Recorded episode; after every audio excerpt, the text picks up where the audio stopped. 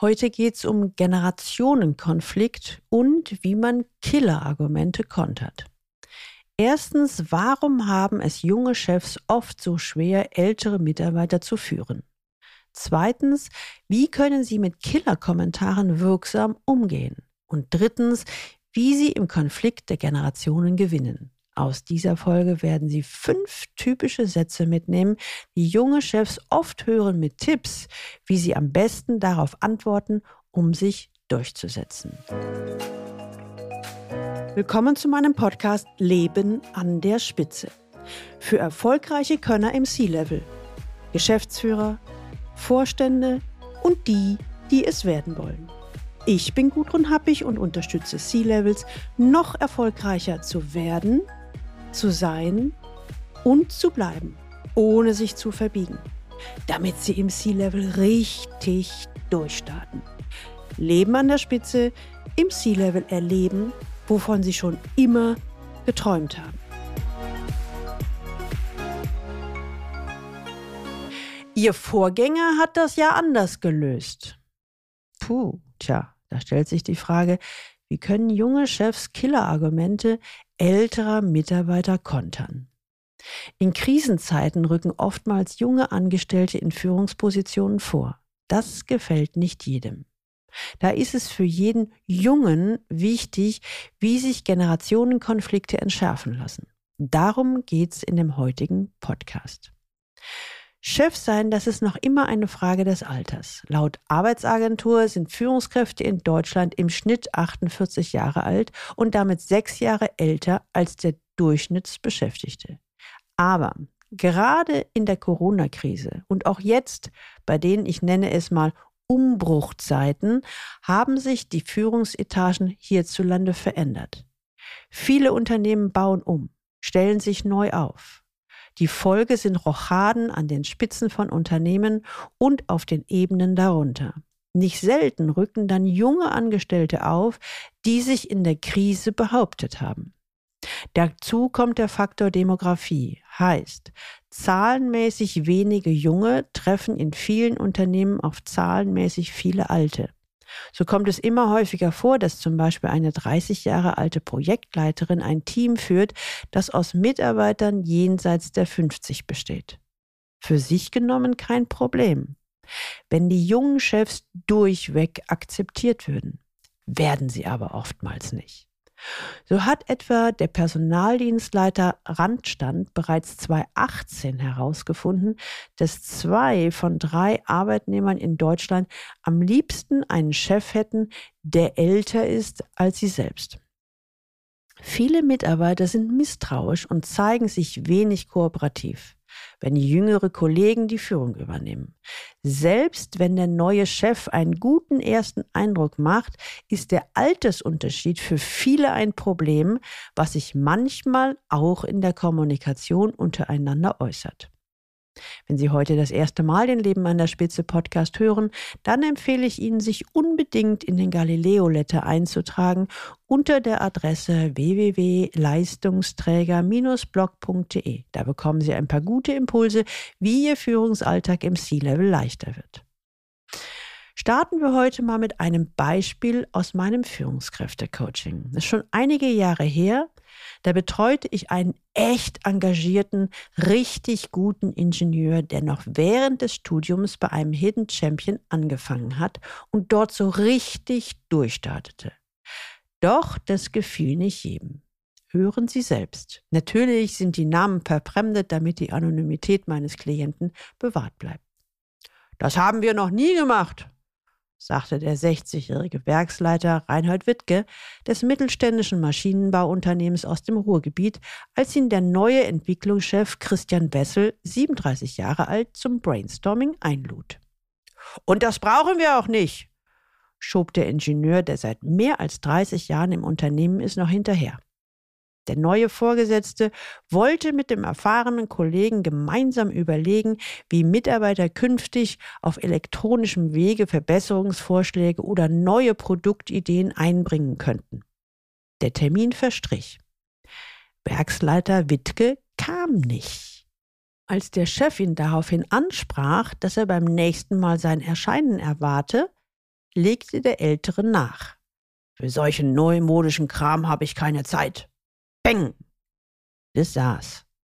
Überlegen Sie mal, egal, ob Sie jetzt eher in der Rolle des jüngeren Vorgesetzten Christian Bessel reinschlüpfen oder in die Rolle des älteren Mitarbeiters Reinhold Wittke. Wie würden Sie reagieren? Hey, nicht schummeln. Seien Sie mal ehrlich zu sich selbst. Junger Vorgesetzter trifft auf ältere Mitarbeiter. Das bedeutet häufig Konfliktpotenzial mit steigender Tendenz. Warum? Wir können beobachten, dass der Altersdurchschnitt auf deutschen Führungsetagen sinkt. Unternehmen digitalisieren sich, die Arbeitsweise wird schneller, immer häufiger arbeiten ganze Abteilungen in agilen Teams. Das ist eine super Chance für viele junge Führungskräfte, früh aufzusteigen und Verantwortung zu übernehmen. Und dann kommt der Faktor Demografie, das heißt zahlenmäßig wenige Junge treffen in vielen Unternehmen auf zahlenmäßig viele Alte. Das ist eine super Chance für viele junge Führungskräfte, früh aufzusteigen und Verantwortung zu übernehmen. Egal, was Sie in den Medien lesen oder darüber, wie es sein sollte, die Realität zeigt, in der Regel werden sie aber nicht akzeptiert, wenigstens nicht so, wie Sie sich das vorstellen. Die bereits am Anfang zitierte Studie des Personaldienstleisters Randstand hat herausgefunden, dass zwei von drei Arbeitnehmern in Deutschland am liebsten einen Chef hätten, der älter ist als sie selbst. Randstand fand heraus, dass besonders bei Dienstleistern der Altersunterschied ein Problem ist. 75 Prozent der Belegschaft hätten dort gern einen älteren Chef. Unter Beamten und den Angestellten von Non-Profit-Organisationen sind es nur 68 Prozent, im Handel nur noch 65 Prozent. In der Industrie ist es besser. Hier können sich die meisten Arbeitnehmer mit einem jüngeren Chef anfreunden. Aber auch dort bevorzugen noch 60 Prozent die ältere Führungskraft. So ein Mist aber auch. Und das jetzt, wo wir einen akuten Fachkräfte- und Führungskräftemangel haben. Ich glaube, es ist ziemlich einleuchtend, dass mit einer solchen ablehnenden Haltung deutsche Unternehmen riskieren, wichtige Führungskräfte ins Ausland zu vergraulen. Denn, so zeigen Studien, sind die Nachbarländer in der Altersfrage toleranter. In Polen etwa 47 Prozent, den Niederlanden 52 Prozent und Belgien 58 Prozent sind deutlich weniger Arbeitnehmer der Idee abgeneigt, unter einem jüngeren Vorgesetzten zu arbeiten. Die Botschaft, Unternehmen müssen sich jetzt aktiv um die Ausbildung von jungen Führungskräften kümmern um ein, und ein passendes Umfeld für sie schaffen, ist ja nicht neu. In der Konsequenz bedeutet das auch, bei den Beteiligten Verständnis für unterschiedliche Führungsansätze zu wecken. Tolle Idee.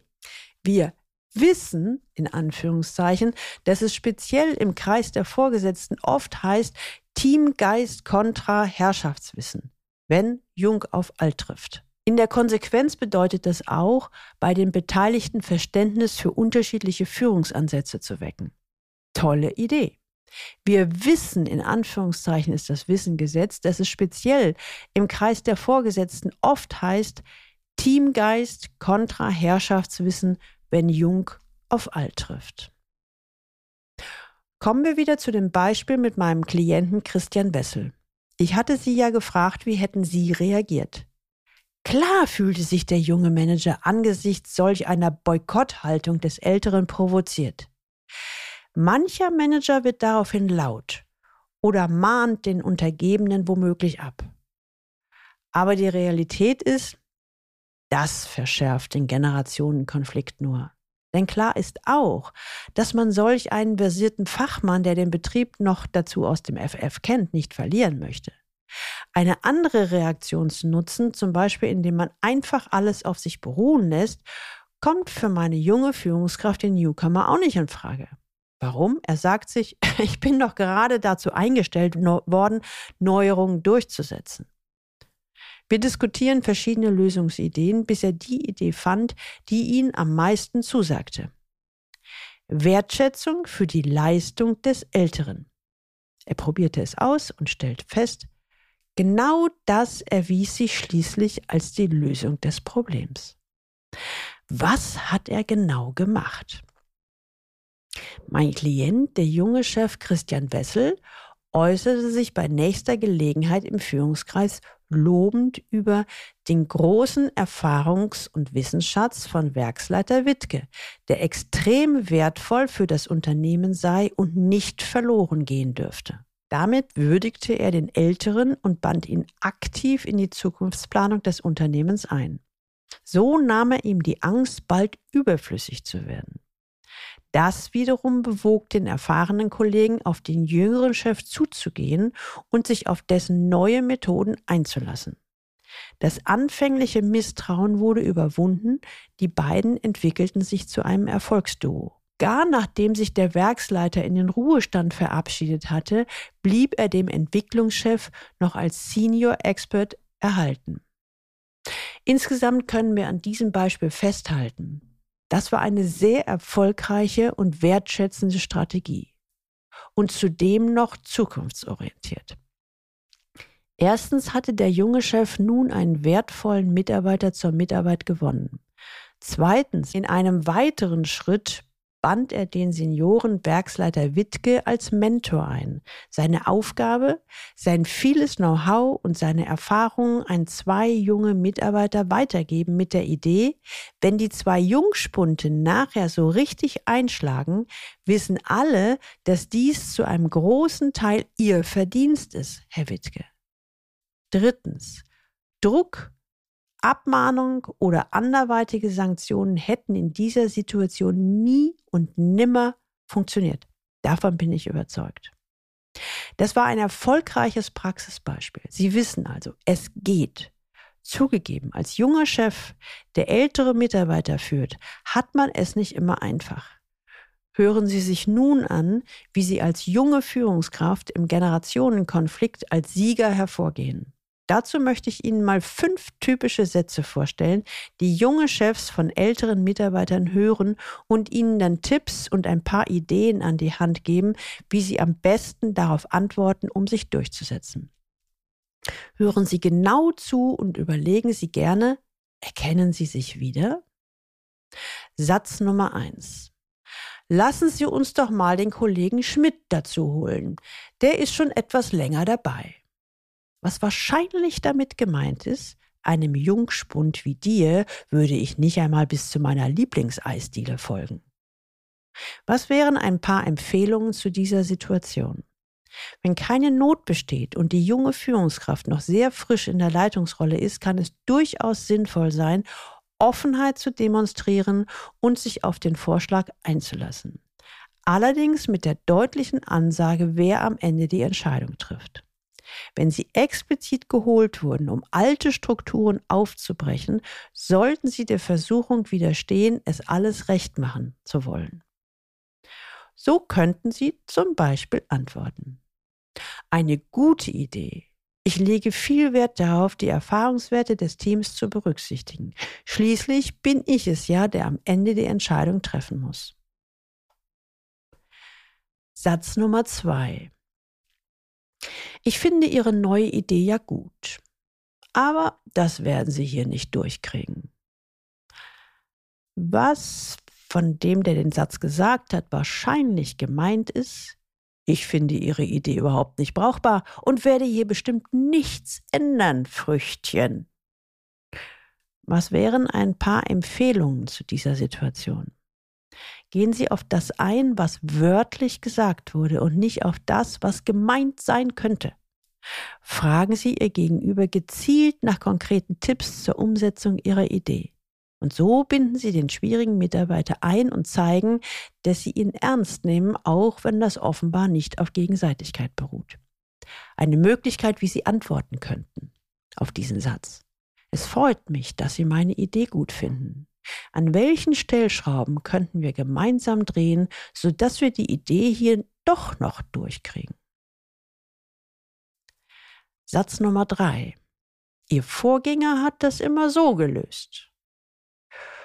Was wahrscheinlich mit diesem Satz gemeint ist, ich will meinen alten Chef zurück. Ein paar Empfehlungen zu dieser Situation. Es gibt höchstwahrscheinlich gute Gründe, warum der alte Chef nicht mehr da ist. Möglicherweise liegt es genau daran, wie er mit Problemen umgegangen ist. So etwas dürfen Sie sich freilich denken. Sagen sollten Sie es aber bitte bloß nicht. Dennoch, machen Sie Ihrem Gegenüber klar, dass Sie nun einmal nicht der Vorgänger sind und sich auch nicht dazu machen lassen. Danken Sie höflich und erinnern Sie gleich danach an das vereinbarte Vorgehen. Eine Möglichkeit, wie Sie auf diesen Satz antworten könnten, ein guter Hinweis. Vielen Dank. Ich behalte Ihre Anregung im Hinterkopf. Für den Moment würde ich Sie aber bitten, es erst einmal so umzusetzen, wie wir es vereinbart haben.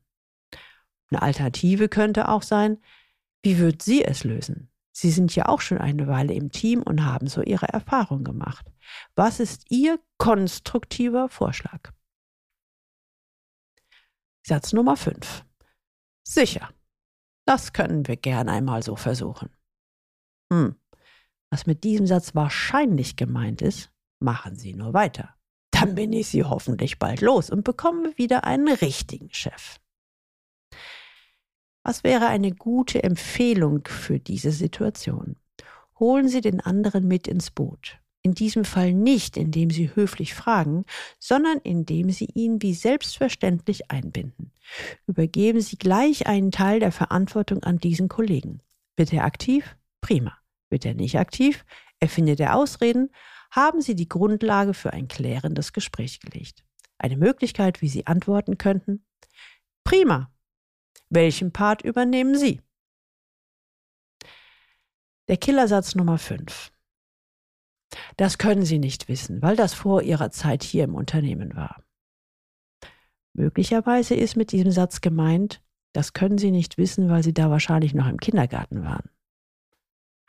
Was wären ein paar Empfehlungen zu die, zum Umgang mit dieser Situation? Zeigen Sie, dass Sie bereit sind, sich auf das Unternehmen und das Team einzustellen. Lassen Sie gleichzeitig keinen Zweifel an Ihrer Entscheidungsbefugnis aufkommen. Wer sich für sein Alter rechtfertigt oder verteidigt, hat ihr ganz klar verloren. Eine Möglichkeit, wie Sie antworten könnten.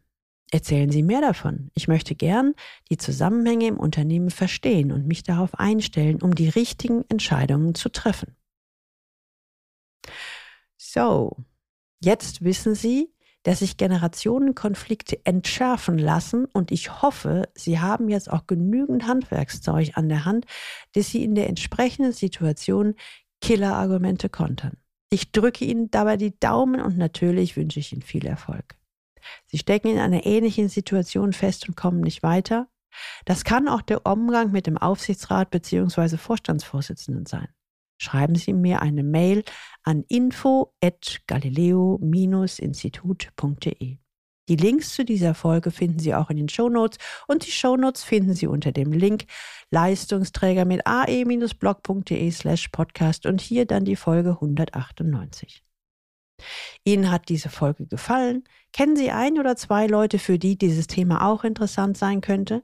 Dann teilen Sie gerne diese Episode und leiten Sie sie weiter. Abonnieren Sie unbedingt diesen Podcast, damit Sie die nächste Folge nicht verpassen. Und wenn Sie Lust haben, bestellen Sie gleich Ihr Buchexemplar von C-Level im Top-Management erfolgreich werden, sein und bleiben, damit Sie im C-Level erleben, wovon Sie schon immer geträumt haben. Und jetzt wünsche ich Ihnen viel Freude beim Leben an der Spitze. Ihre Gudrun Happig.